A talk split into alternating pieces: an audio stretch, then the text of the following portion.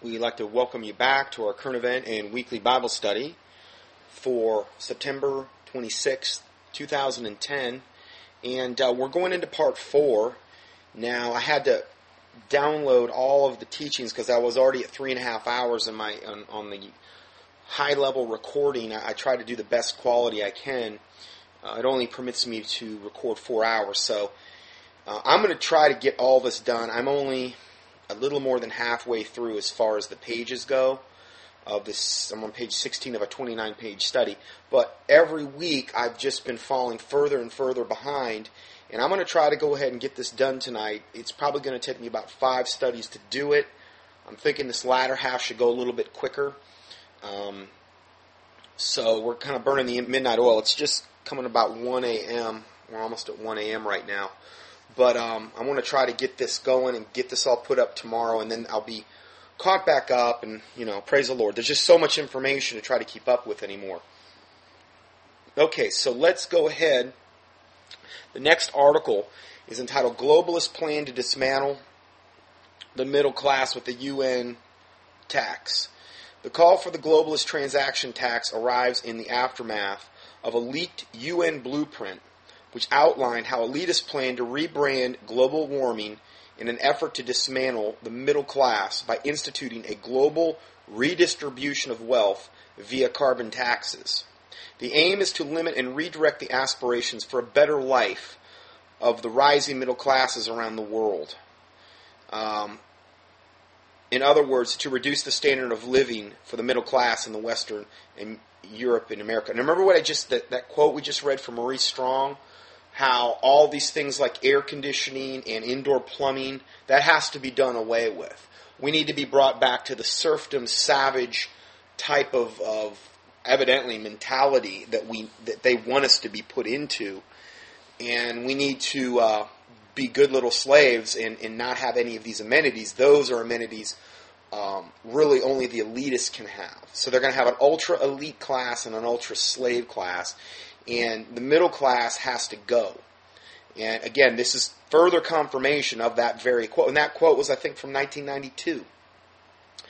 Uh, also, people that are, you know, in that position, uh, their options are limited. You know, I'm not saying through the Lord your options are limited, but you know, um, it does take away quite a bit of your options, and uh, this is why we really need to seek the Lord um, to hide us from the secret counsel of the wicked and from the insurrection of the workers of iniquity, as the Bible talks about in Psalm 64. So, let's go further. uh, let's see. However, as was uncovered during the Copenhagen summit, the program of global redistribution of wealth and transaction taxes largely centers around the looting of the wealth of the middle class in richer countries and then using that money to bankroll the construction of the world government. See, understand, most of the money, a large percentage of the money that you pay, particularly in IRS taxes, and they've admitted this, they did a Reagan Commission, the Grace Commission, and there's a quote from the Grace Commission that said not one nickel of what you pay the IRS goes to running this country. Not one nickel. It goes to the bankers. It goes to the IMF, that essentially, the International Monetary Fund, that essentially owns the Federal Reserve, the private reserve, um, the private bank, which which essentially issues currency in this country that's backed by literally nothing. They just print out the bills and there's nothing backing it. And basically, the IRS taxes that you end up paying goes to paying off the interest on that debt. So your your money that you pay the IRS is going nothing more than to build world government. Bear that in mind. Bear that, and they're the, isn't that funny? They're the same ones that control and literally can create or destroy a 501c3 church, which 99.9% of all churches in America, and I'm not talking about home churches, but regular churches, would fall underneath that classification. In, in that, isn't that ironic that we have that same three letter institution doing that? So understand that one of the main goals of Obama, particularly now in, in his regime, and it was for Bush and all those behind him, but it's become so much more aggressive, is taking your wealth, your money, your taxes, and using that very same money and wealth to create the coming one world government. Uh, that's that's reality. Okay, so let's go further here. As the leaked Danish text revealed, the money generated from consumption taxes will go directly to the World Bank. Sounds like the IRS too. Not to developing countries to lower carbon emissions or alleviate poverty. They don't care about these people. They want to kill them off. They view us as useless eaters. Anybody that's not going to get with the program, or at bare minimum, the only thing you're going to be good for is a slave. Uh, you're, you're not going to be good for anything else. If you're not going to willing to go along with the with the program, they're going to just kill you off. Or I mean, not saying the Lord can't protect you. I'm just saying that would be their goal for you. Under the terms of this proposal, poorer countries will not simply be handled be handed the loan, the money pillaged from the rich, richer nations. Instead, they will be forced to accept quote green loans. This is what they always do to third world countries. There's that book that was written, Confessions of an Economic Hitman. Now that guy is, uh, he the guy that wrote it, Perkins. He's very much. Uh, I do not agree with his religious stance. He's he's a. Uh, I forget exactly what he is, but he's he's very very uh, not Christian. Okay, but he it's confessions of a guy that used to go into these third world countries and, and it was the whole story of how the, the multinational corporations in, in, in richer countries would would basically get them in debt in order to enslave the country. Okay, um, these poor countries would be forced to accept green loans in the name of combating climate change, a policy that would land the already financially devastated third world country in even more debt payable to the globalist institutions such as the IMF. Remember, we just mentioned them, the International Monetary Fund? Well, you know, the love of money is the root of all evil. It's one of the main ways Satan has to control things. Now, let's go, now that we're on this subject, let's give you some Bible verses. Let's pay close attention to what God says about debt. We will start in Deuteronomy 28. Verse 15, But it shall come to pass, if thou wilt not hearken unto the voice of the Lord thy God, to observe to do all the commandments and statutes which I have commanded thee this day. This was given to the um, the Jews in the Levitical priesthood. Okay, this was this was given to them. It says, if you don't do these commandments and statutes which I give unto thee this day, that all these curses shall come upon thee and overtake thee. Now notice what God says is a curse in this portion of Scripture. Here's the first one. The sojourner, meaning of stranger, that is in the midst of thee, shall mount up above thee higher and higher, and thou shalt come down lower and lower. Well, isn't that the way it's seeming? Doesn't it seem like the, this globalist elite is mounting up higher and higher and higher over, I mean, humanity in general, but over many people that would profess to be born again, Bible believing Christians? And thou shalt come down lower and lower and lower. Now, I'm not making a mass condemnation of the, of the Christian remnant. I'm just saying, isn't that kind of the way it seems in regard to the bondage that America is caught in in general? Now, the next verse. Listen to what he says. He, meaning the sojourner, the stranger, he shall lend to thee, and thou shalt not lend to him. You're not going to lend to him, he's going to lend to you. And he shall be the head, and thou shall be the tail. It's right out of the Bible. So, in other words, when somebody lends to you, what, what is God telling you? Now, he's saying this is a curse. He says that in uh, verse 15. This is a curse. He, meaning the stranger, the sojourner, shall lend to you, and thou shalt not lend to him. He shall be the head, and thou shalt be the tail. Wow. So, what is that saying? when you are lent money from a stranger or from a sojourner, and, and this is not implying a fellow believer, he shall become your head, and thou shalt become the tail. And it's a curse. Now, let's pull the mask off borrowing and debt. It is clearly stated by God as a curse. Haven't we all been hit by that serpent? This is an excerpt from an article I have on the subject. Let's go a bit further as we begin to pay attention to what God says about this. Proverbs 22 7 The rich ruleth over the poor, and the borrower is servant to the lender. Well, isn't that confirmation of the last verse we just said? The borrower is servant to the lender. The rich ruleth over the poor. Isn't that what we just talked about in those other verses? And the borrower servant to the lender. Do you think God wants us borrowing money when it's essentially, particularly from an unsaved person or an unsaved institution, okay? When it says the borrower is servant to the lender, do you think God wants you to be servant to an unsaved person? Now, I'm not sitting here in condemnation of anyone. Um, I've paid off all my debt save one, and I got a $50,000 school loan hanging over my head that I would love to get rid of. And in a lot of ways, I'm hypocritical even preaching on the subject. But I have been able, praise the Lord, to get rid of all the other ones.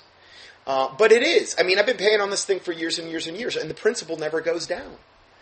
Because they front load it with interest for literally years, and then by the time you actually start paying the principal, it's, you know, sometimes, I don't know how many years later. And they do it on purpose. You end up paying at least triple uh, or double of, of what you end up owing, typically triple on a mortgage depending on what interest rate you got. But it's a scam. It's wrong. It's unjust weights and measures, which God says He abhors. Okay? And it, He classifies this as a curse. It says the sojourner that, that, that lends you money, he says, he shall lend to thee. This is part of the curse. Thou shalt not lend to him. He shall be the head, thou shalt be the heel. The borrower is servant to the lender. Doesn't sound like a blessing to me. Romans 13:8 says, "Owe no man anything, but to love one another, for he that loveth another hath fulfilled the law." Deuteronomy 15:6 says, "For the Lord thy God blesseth thee as he promised thee, and thou shalt lend to many nations, but thou shalt not borrow."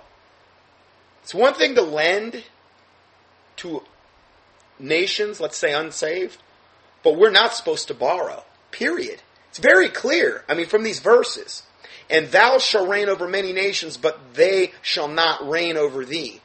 Why? Because God knows when your servant, when a bar, the borrower is servant to the lender, he will be your head, and thou shalt be the tail. Whenever you're borrowing money, that's the classification you fall into from a biblical standpoint. Whereas, if you lend to many nations, you shall actually reign over many nations, and they shall not reign over you. That's how important the monetary system is to God, that we stay right with that monetary system. Well, how many people in, in, in America are Christians? I mean, they live off credit cards. I don't, vi- I don't advocate credit cards at all, unless you're paying off the balance every single month. And even then, I'm not wild about them because you're literally borrowing money every month. And most of the time, you just borrow money, run up to the max, and you're paying off the interest payments.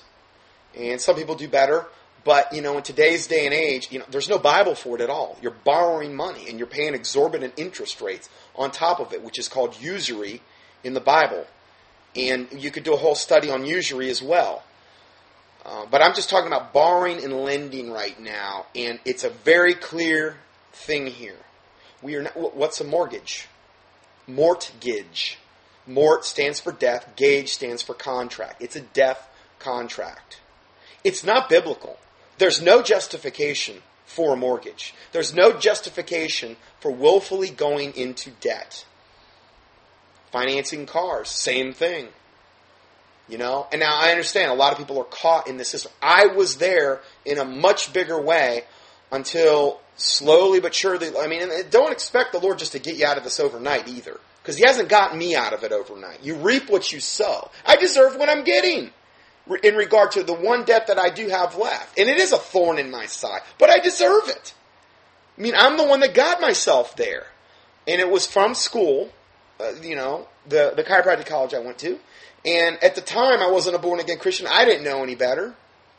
And, um, but it's a thorn in my side. It really is. And because I've walked away from my private practice and, and devoted myself full time to this, you know, I just haven't had the monetary opportunity to, well, but I'm reaping what I sow. I deserve what I'm getting. And the thing is, so that's why I'm saying this. I'm not coming, over here making this blanket condemnation of everyone else. I'm in the same boat you are. But I'm telling you, once you find out the truth, you're responsible for it.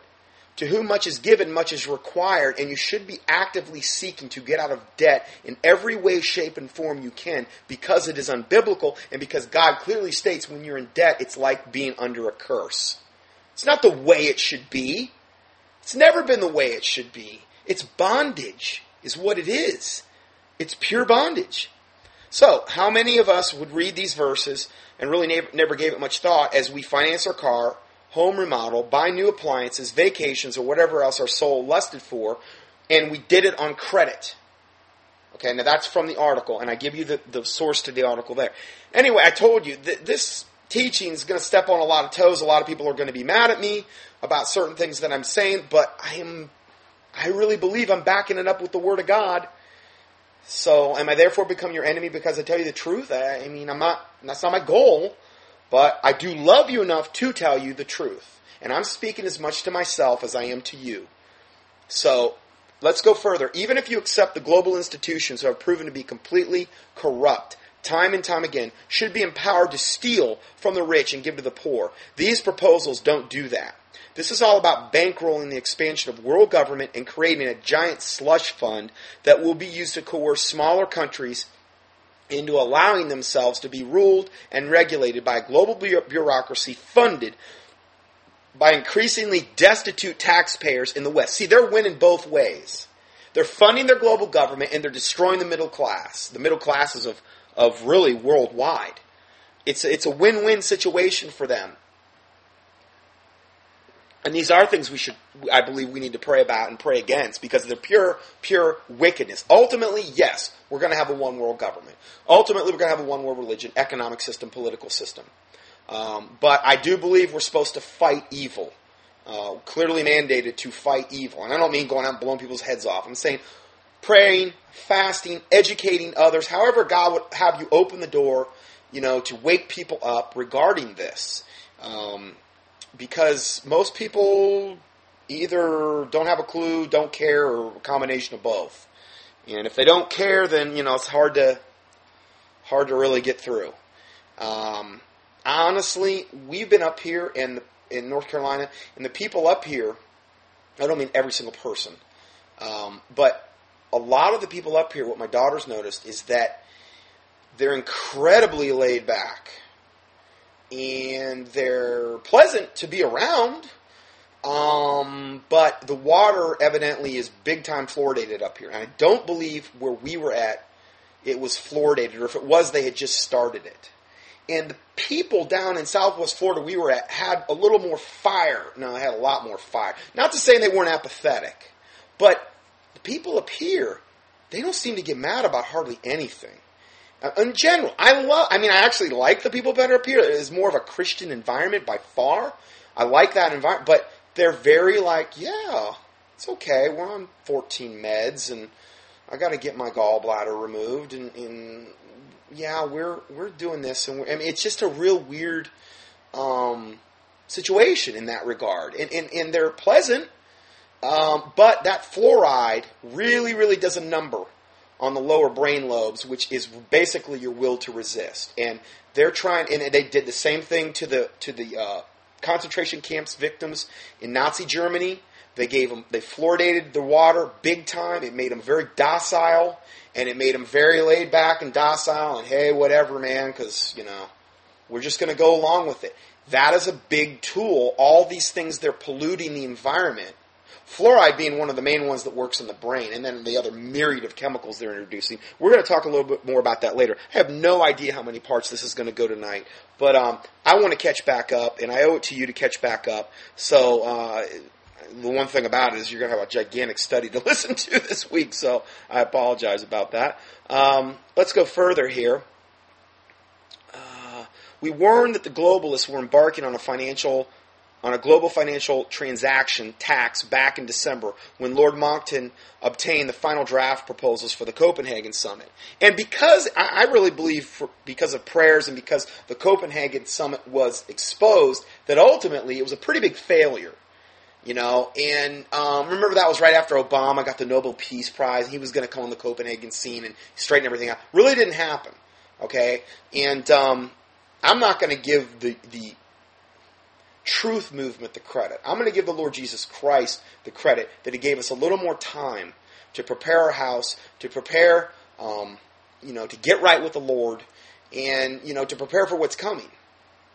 As Monckton revealed at the time, the end game is to, quote, tax the American economy to the extent of 2% of the GDP, uh, gross domestic product, I believe that stands for, to impose a further tax of 2% on every financial transaction as well, and to close down effectively the economies of the West. Transfer your jobs to third world countries, as if they haven't already done that enough in this country. They want to totally decimate and wipe out the middle class. Okay, this isn't going to get any better. Okay, and all this stuff about Obama saying, "Oh, everything's you know we're in an up economic upturn and all this other stuff," it's all lies from the pit of hell. So it's just it's double speak. It's it's the exact opposite of the way it really is. But that's what liars do. Okay, let's go further. The tax, which was vehemently supported by President Obama in Copenhagen, will cost American families already laboring under the greatest financial collapse for generations at least three thousand years, three thousand dollars a year, and that's just for starters. Okay? There can no longer be any denial that a world government is preparing to plunder the West by enforcing a myriad of different global consumption taxes, from financial levies to carbon tax, which will do absolutely nothing to address the real environmental issues which they created uh, as far as pollution that stuff goes, and will be used solely to expand the power of the World Bank, the IMF, and the United Nations. this is what we've been talking about. It's all coming to pass. And this is their this is their agenda. Massive resistance must be forced around rejecting the institution of global taxes paid to the United Nations and the formation of a global currency. Otherwise, the last tattered shreds of American sovereignty will be flushed down the toilet for good. So that was pretty accurate article there. And um, I do try to send out some proactive things to my email list. And in this last thing with this Harry Reid tried, it was overturned, at least for a time, with this whole Dream Act and all the stuff we reported on last week with the um, homosexuals, uh, that, that don't ask, don't tell thing being repealed. Lady Gaga was, in, uh, I forgot to say, Lady Gaga was basically with Harry Reid, I mentioned that before, trying to get that thing pushed through, and then the uh, forced abortions and military or, or abortions paid for um, by the government in the military hospitals, and then the other thing about the Dream Act and the illegal aliens. So for a time, that's been averted, um, but again, ultimately, you know, ultimately, we know how things are actually going to end up turning out with the world government. Uh, but I still think that, that that you know we need to fight this and um, educate as many people as we can. Um, because the night cometh when no man can work. And uh, let's go further. The U.S. House, next article. U.S. House puts Oceans Coast under the UN. Senate vote will seal the deal. This is something very serious here as well. Uh, it's too late. I'll, this is a quote from um, U.S. Representative John Boehner's office. He says, It's too late. It'll just have to be stopped in the Senate. Tom, the young male answering the phone for U.S. Representative John Boehner, Republican of Ohio, in his uh, Washington, D.C. office, said this is what he said about the H.R. 3534 Clear Act, which is a globalist bill designed to give away our land, oceans, and adjacent land masses and Great Lakes to an international body. This makes us pay 9 million per year until 2040. So again, just more ways to plunder and pilfer particularly the middle class. H.R. 3534 is a thinly disguised permanent roadblock to American energy, which drives American companies out of the Gulf, delays future drilling, increases dependency on foreign oil, implements climate change legislation and youth education programs, but most importantly, it mandates membership in the Law of the Sea Treaty, which requires a two thirds vote to ratify it in the U.S. Senate. Man, I've been hearing about this law of the sea treaty for years, how wicked it is. But it requires a two thirds vote to ratify it in the Senate. The House passed it, the Clear Act, H.R. 35. Did you hear about this? I, I hadn't even heard about it. It's just, they're doing so much evil, wicked stuff under the radar now, it's hard to keep up with it all. But the House did pass the Clear Act, H. 3534 July 30th, 2010. The bill was originally introduced July 8th, 2009, but was resurrected by the deep, recent Deepwater Horizon oil spill crisis. See, they always use these controlled crises to bring about controlled change. They always have their draconian solutions, you know, close by. And I, you, you knew they were going to try to pull something like this. According to www.govtrack.us, a debate may be taking place on the companion bill in the Senate rather than on this particular bill. No official Senate bill number exists as of yet.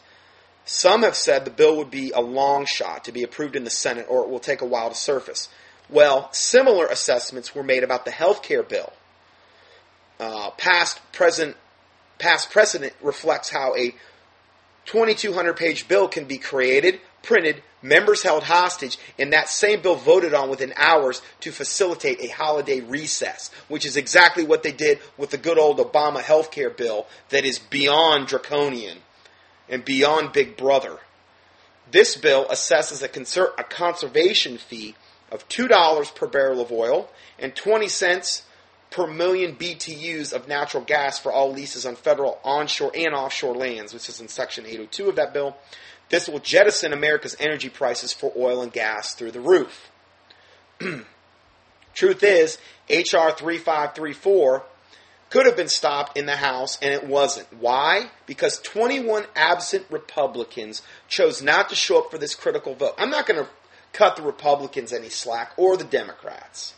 They're all puppets on the same. They're just on different strings. Is all they are. Okay, and um, all the stuff on Sean Hannity and Rush Limbaugh about we're going to change the nation. We may slow it down a little bit if these other Republicans get in office. It may not be as aggressive as it's been under Obama with a with a uh, dominated Democrat Senate in Congress and the devil himself in the White House. It may not be as aggressive okay, with Republicans if they get a majority, okay?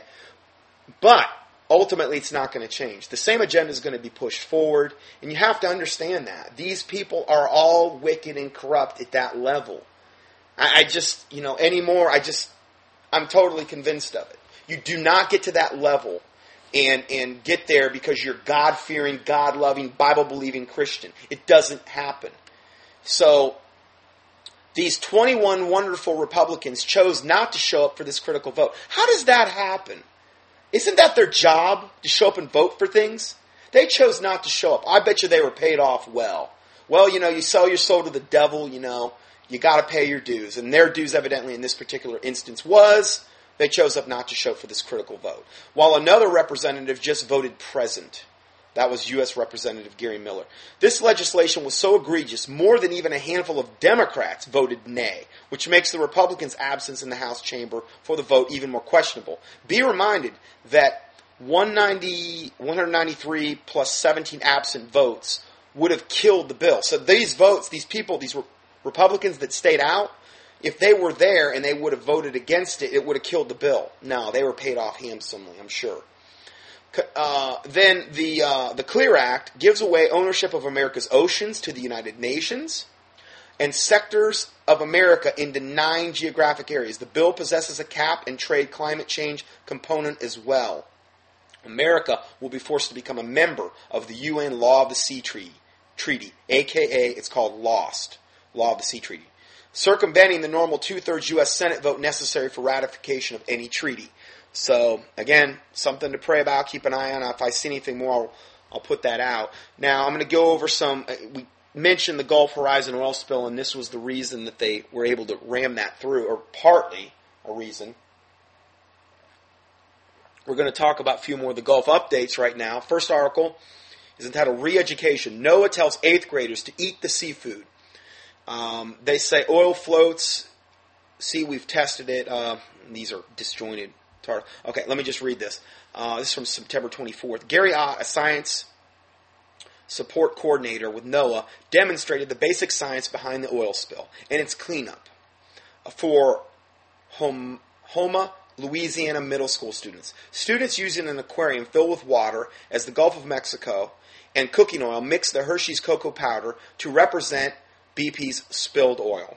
But Ott assured them the seafood was safe and set out to explain why. Ott said the presentation was aimed at dispelling fears and rumors about the BP oil spill. This is like Satan himself putting on a presentation. Other presentations at local schools are planned as well. He says, quote, because of fear, the wonderful people here have a lot of anxieties about the oil spill.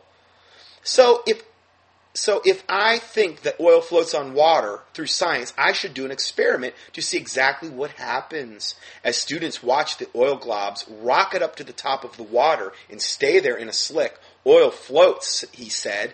We've tested it, see? And then they interview this kid, the student there. And here was his response. Sam Williams says, Now I don't have to be afraid to eat seafood. End of quote. I mean, this is the state we're in.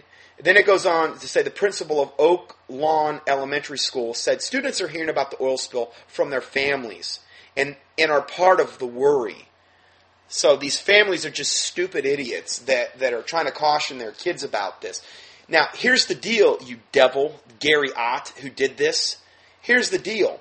Yeah, the oil would have floated if you wouldn't have been spraying dispersants on it right even from the oil head leak 5,000 feet down itself and then spraying it on top of the oil that did get to the surface at night because then what it did is obviously sank the oil, distributed it into microfine particles so there's no way we'll possibly ever really clean it up. It's, it can't happen. And they did it, and they did it all by design, and they did it to hide it, and they did it to create this gigantic ecological disaster that is only getting worse by the day. The seafood is totally tainted. I wouldn't ever, I wouldn't eat any of that stuff. It's and, and they won't test it either now. I know somebody that's um, down there as a respiratory therapist in the area that I used to live, and uh, I heard she told me yesterday um, that essentially she went to the beach just to try to look at a sundown, and she was having so many problems within like 15 or 20 minutes, she had to go. I mean, with respiratory problems and these other things. She told me that as a respiratory therapist, she's seeing stuff come in there they've never, ever, ever seen before, and that it's getting worse and worse and worse. And they're seeing all kind of weird rashes and all kind of, um, you know, cyanosis of, of the bluing, uh, which is this blue flu that I described in times past.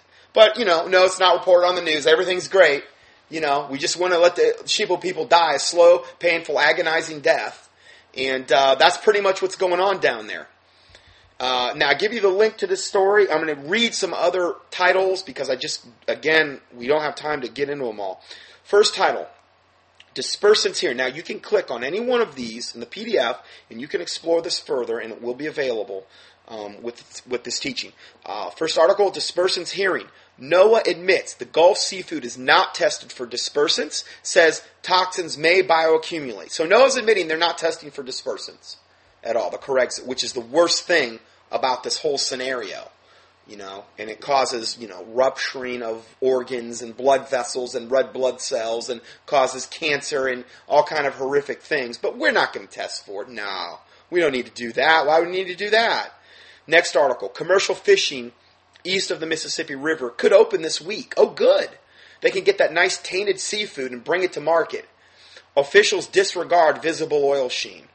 Um, next article. EPA employee says many of the health effects that we are hearing here occurring is that there was internal hemorrhaging and bleeding from orifices.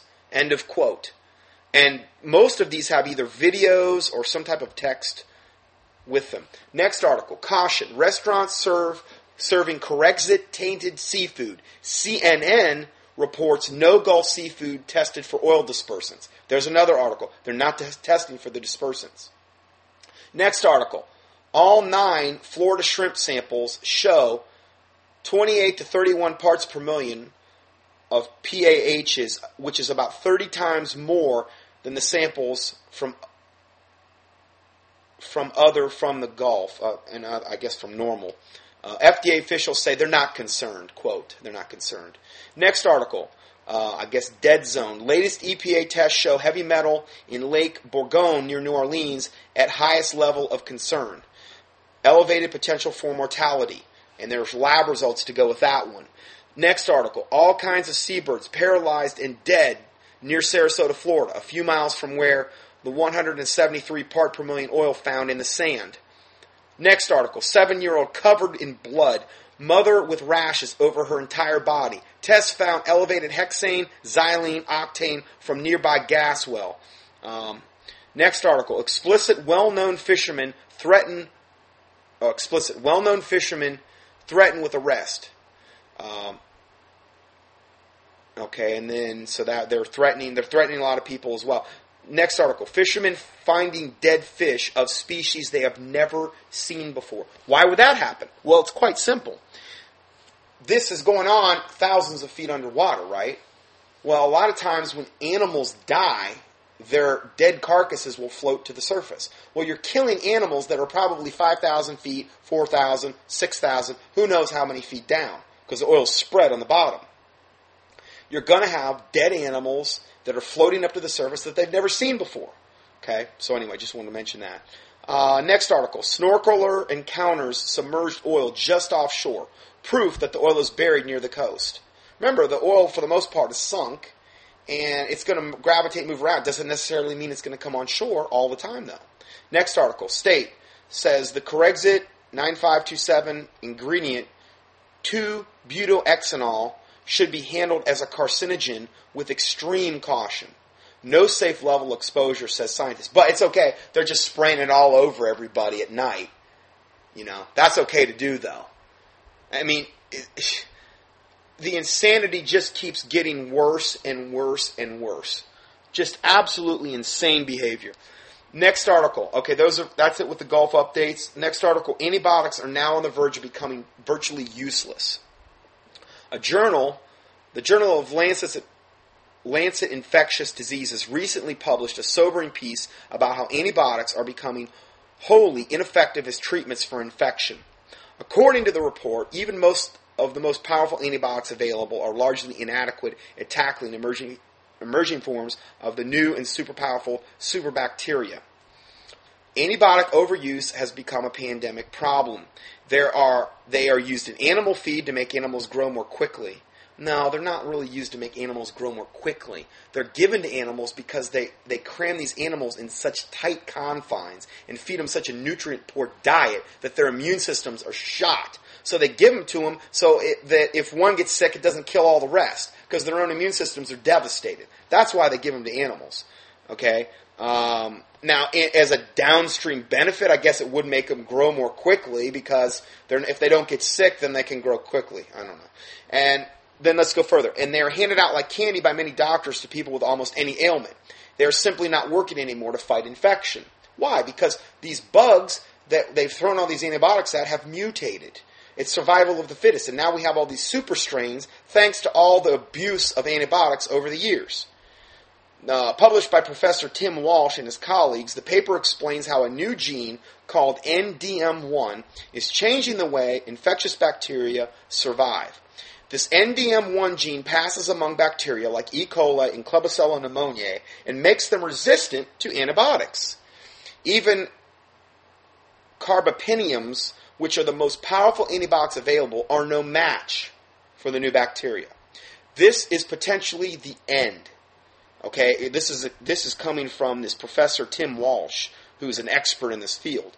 He says, "quote This is potentially the end. There are no antibiotics in the pipeline that have activity against NDM1 bacteria.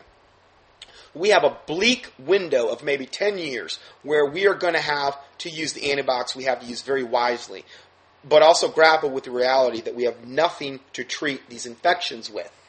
this is what they're admitting to.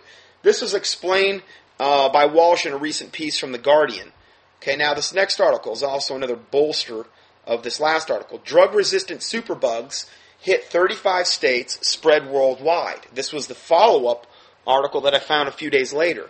Steve Steinberg of USA Today, this is reporting, bacteria that are able to survive every modern antibiotic are cropping up in many U.S. hospitals and are spreading outside the USA, public health officials say. The bugs reported by hospitals in more than 35 states typically strike the critically ill, and are fatal in 30 to 60% of the cases. Wow. That's a really high mortality rate. Israeli doctors are battling an outbreak in Tel Aviv um, in Tel Aviv that has been traced to a patient from northern New Jersey, says Neil Fishman, director of infectious Contr- infection and control and epidemiology at the University of Pennsylvania and the president of the Society of Healthcare Epidemiologists. The bacteria are equipped with a gene that enables them to produce an enzyme that disables antibiotics. The enzyme is called Klebsiella pneumoniae carpinamase, carpinamase, or KPC. It disables the carbapenem antibiotics, which are the last ditch efforts for infections that don't respond to other drugs. Okay, now, in light of that, I felt like I should post, repost the material on the mild silver protein and read you some quotes about mild silver protein, which has literally been used for over 100 years in regard to the worst strains of anything that you could throw at it. From the March 1978 issue of Science Digest, we read, Our mightiest germ fighter, and they report, quote, an antibiotic kills perhaps half a dozen different disease organisms, but silver kills some 650 strains. Resistant strains fail to develop. Now that's the key. Resistant strains fail to develop. So, in other words, it doesn't matter if they, these antibiotics, or, or, wouldn't matter to, to uh, colloidal silver if a strain mutated or whatever resistant strains fail to develop when it comes to silver because of the way silver works and because of the way silver essentially um, kills the bacteria. So it's a whole. It's like comparing apples and oranges, comparing uh, colloidal silver and antibiotics. They're, they're two totally different things. Okay. Uh, UCLA Medical Center says, "quote Colloidal silver killed every virus that was tested in the lab." This is from them, not from me. Uh, the the best product I have found for this is the Envive Mild Silver Protein. And I believe God led me to this product. And I'll just give you a brief excerpt. I haven't said anything on this in, in a while, probably since last flu season. But for the new listeners, essentially, I was at a conference back in, man, it was probably seven or eight years ago. And it was a Christian conference I was speaking at.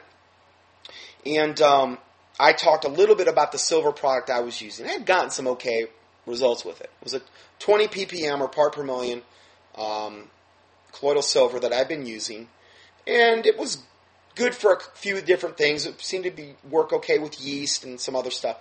Well, on the break, on the first break, I had a guy come up to me. I, I can't remember if it was the vet, veterinarian or the MD. I think it was the MD, and he told me he says, I respect what you're saying. He says, but there's another product you really may want to look into. And it was this Envive mild silver protein. And uh, he says, I've seen all kind of miracles with my patients and things of that nature.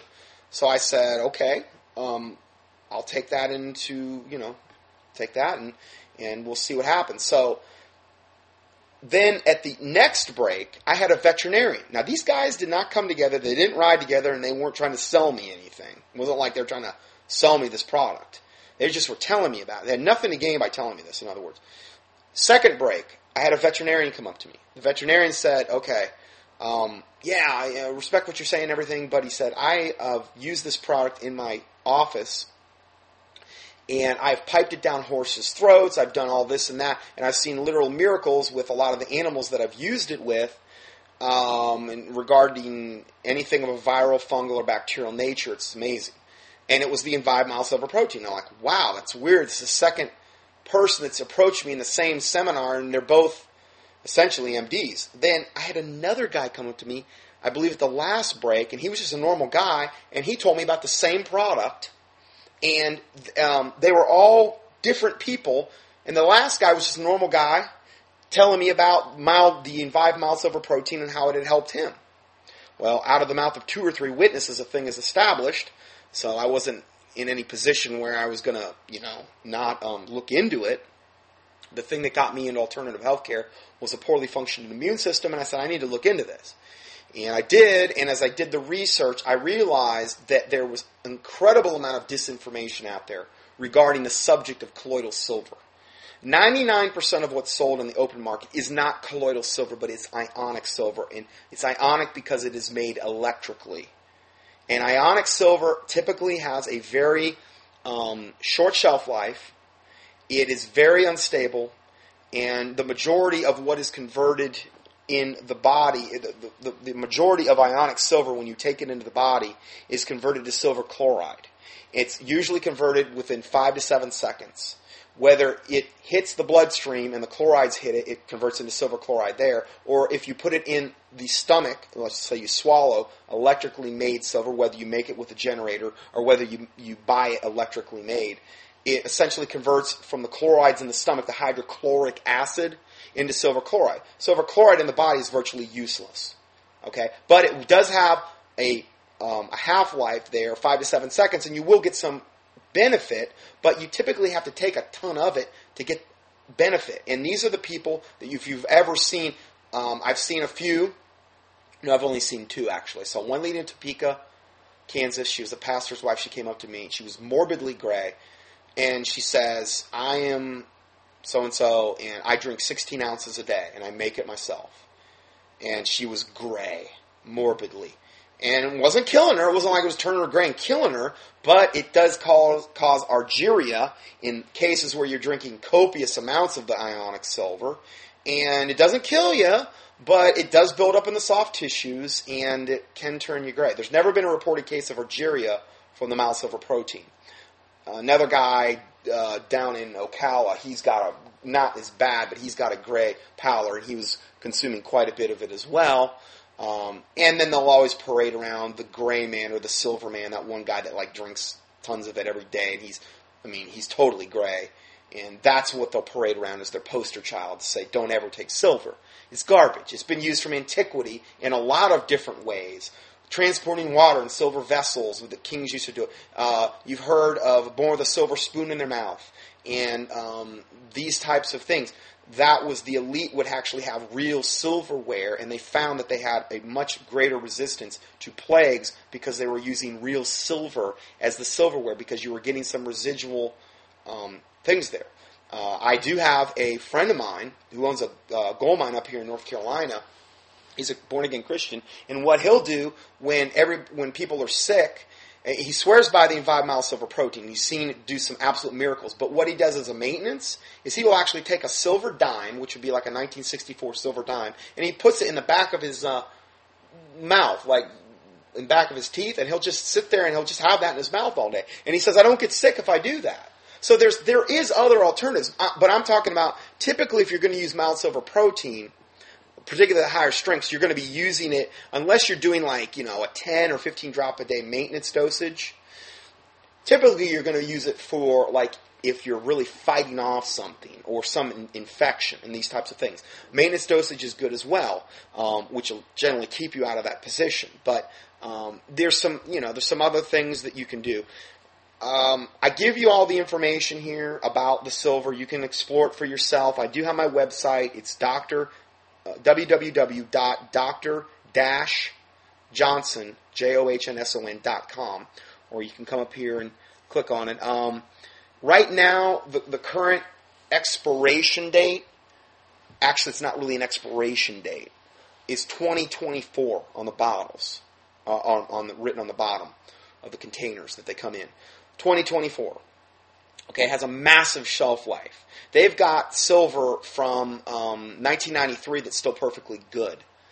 Okay, so you can do the math. About 17 years there. So I, don't, I, don't, think you have to worry about shelf life. Whereas the other colloidal silvers, the one I was using that I talked about the seminar, I didn't. I stopped using it. So those bottles sat on my shelf, and I looked at them, and I don't even think it was a year later, and all the silver had fallen to the bottom of the bottle. And if ever, ever that happens, the silver has totally went bad. So if you ever see that, don't shake it up and try to drink it, okay? This doesn't happen with the Envive Mild Silver protein. Um, it has an incredibly long shelf life. The guy that actually developed the way to stabilize it was an MD. His name was Dr. Cordeaux, and the owner of Envive believes that he was assassinated because of him developing this stabilization process that nobody up until this point has been able to reproduce. Nobody has a silver that will last this long. You'll see other companies pop up sometimes a little bit at a time, and they'll say, We have 5,000 part per million silver. They're usually out of business real quick because they cannot figure out a way to stable it, stabilize it, and their silver goes bad real quick. So, again, um, just wanted to give you a little lowdown there. I've got a link here entitled The Truth About Mild Silver Protein. Um, the rebuttal of promoters' misinformation. Another one, actual scientific mild silver protein. Medical studies. Uh, a comment by me. Envive mild silver protein is made under pharmaceutical GMP good manufacturing practices with double checkoff lists. The silver that is used is the finest available and is the same silver used in the 38th edition of the 12th volume of British Encyclopedia of Medical Practice, Royal College of Physicians and Surgeons. The compounds used to make the silver are identical uh, to the silver compounds used in burn wards across America. As a result, they can achieve uniform particle size between 0.005 and 0.01 microns, which is something that most companies have a very hard time doing. In other words, their particle sizes are all over the board. Okay, you want to you want to try to achieve uh, uniform particle size. Um, today's modern bi- antibiotics, and this is probably conservative, kill over 100,000 Americans per year and cause horrendous liver and kidney damage, failure, and death, whereas the pre 1938 mild silver protein formulation has never caused one death. Okay, now again, I said pre 1938. I do have a presentation on here that explains the silver, and uh, in a nutshell, prior to the Food and Drug Administration of 1938, prior to that takeover, you could go to most doctors and they would actually prescribe you silver to treat an infection. They would either compound the mild silver protein in their office or they would send you to a pharmacy and they would do it. I talked to an old timer that confirmed this as well. Um, the problem was is it was very expensive and it had a very low shelf life. In other words, it had like a one to two week shelf life. You had to consume it. Why? Because they hadn't found a way to stabilize it at that point. But with the modern day advent of antibiotics, and the fact that the silver was actually curing things, it fell out of favor with the medical establishment because they really don't have any desire to get into something or use something that will cure something. They want to perpetuate disease. Antibiotics perpetuate disease. They go in, what does antibiotic stand for? Anti means against, Biotic is life. It's against life. It kills all your healthy flora in your intestinal tract, which is a main part of your immune system. Actually, the majority of your immune system, I think it's like 60 or 70%, is in the intestinal tract. Kills all that flora.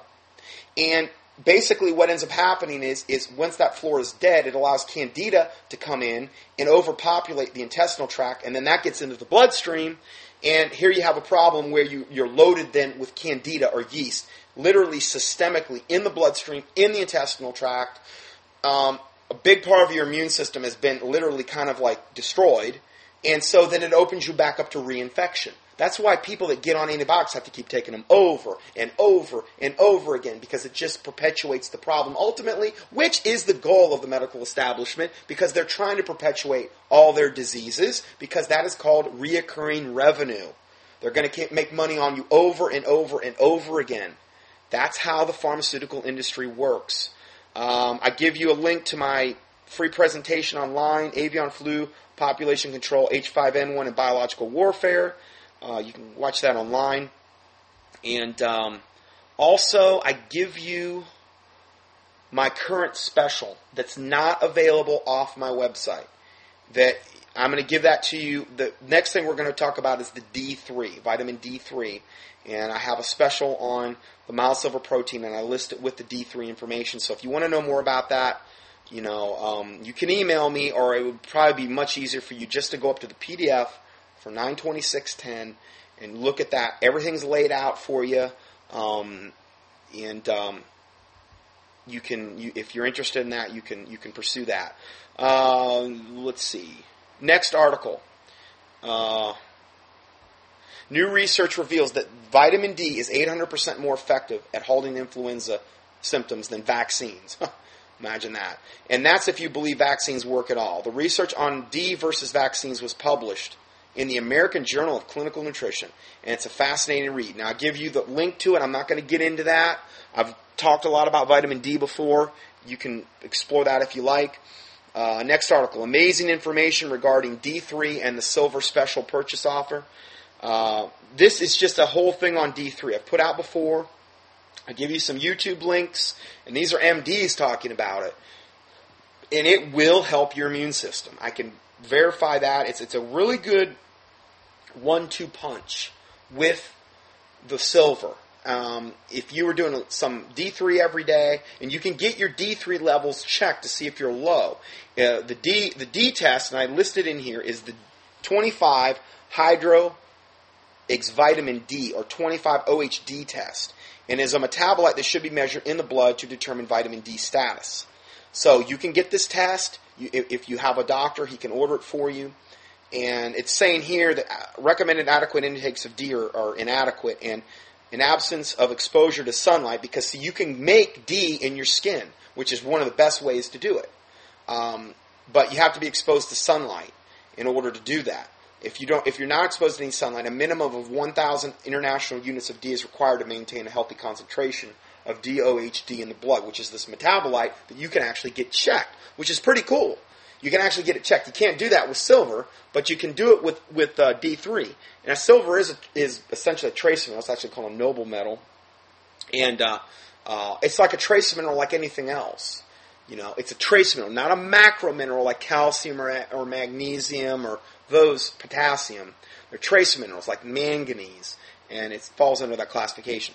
This is something you can actually get checked and um, determine your D. Now, if you're really super low, you're going to want to take more of the D3 off the bat in order to get your levels high.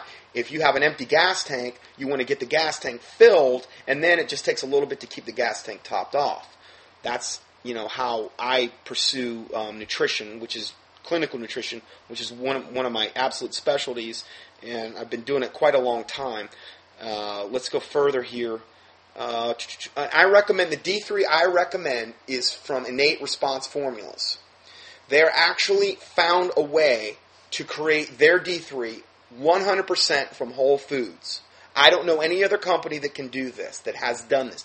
Every other D you're going to go out there and buy in a health food store is going to be created synthetically in a laboratory, and it's not natural. Okay, I'm not saying you wouldn't ever get any benefit, but it's not natural. This is a what they call a food state D3, and it is the real deal.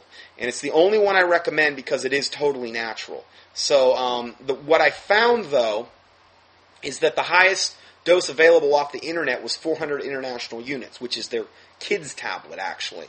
Um, and in the studies that they cite above, which which I give you the links to, higher doses are needed, particularly if your gas tank's on empty. In order to keep it, you know, get it filled up, you need to take more of it. So they actually do make a thousand and a two thousand unit D3 tablets, and I list um, my the prices and in this particular thing for the um, for the larger ones. They make a D3 mini tab, a 400 international unit, a D3 2000 and a D3 1000. I list all the prices there, and you can get that if you like from me as well. Uh, I think if you're going to get the 1000 or 2000, you're probably going to have to get it through some type of physician, and that's why you can't find those higher doses on the internet. And so I wanted to offer that, and I offer I, I wrap that into the current offer I'm having on the 5,000 part per million silver now as well, which is you won't find a better price anywhere on the internet on the silver. Plus, I offer free shipping um, on the silver or whenever you order anything in combination with the silver. So um, it is a good deal, and uh, I wanted to mention. I haven't mentioned that in months and months and months and months, but it is something that I do believe the Lord's shown me. And um, another thing that that can be considered in this scenario is a good food state vitamin C, and I have that as well. And um, the same company makes it, and they're the only ones I know of.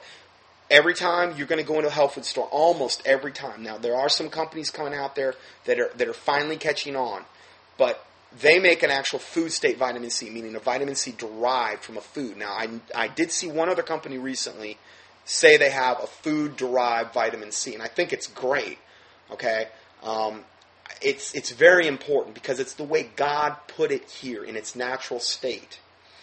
In a nutshell, I'm just going to explain this real quick the FDA determined a long time ago what they said vitamin C was was ascorbic acid. That is total garbage. Ascorbic acid is the outer rim, the antioxidant portion of the vitamin C molecule. There's a lot of different things that the vitamin C molecule comprises of. Tyrosinase. There's things called P factors, K factors, and J factors. There's different things that um, um, organic copper there's different things in the vitamin C molecule, the way God put it, let's for say, for instance, in an orange. What man in his infinite wisdom has done, and they do this with every synthetic vitamin, D, A, C, you name it. He came along and said, oh no, No, ascorbic acid is vitamin C. I'll make this synthetic ascorbic, ascorbic acid and label it as vitamin C, and we'll deceive the masses. Ascorbic acid is not vitamin C. And I do not advise you take ascorbic acid at all. It's a synthetic, it's nothing more, it's really, it's not too far from being a drug in some ways because it is a synthetically derived molecule, um, which is the same thing they do with drugs.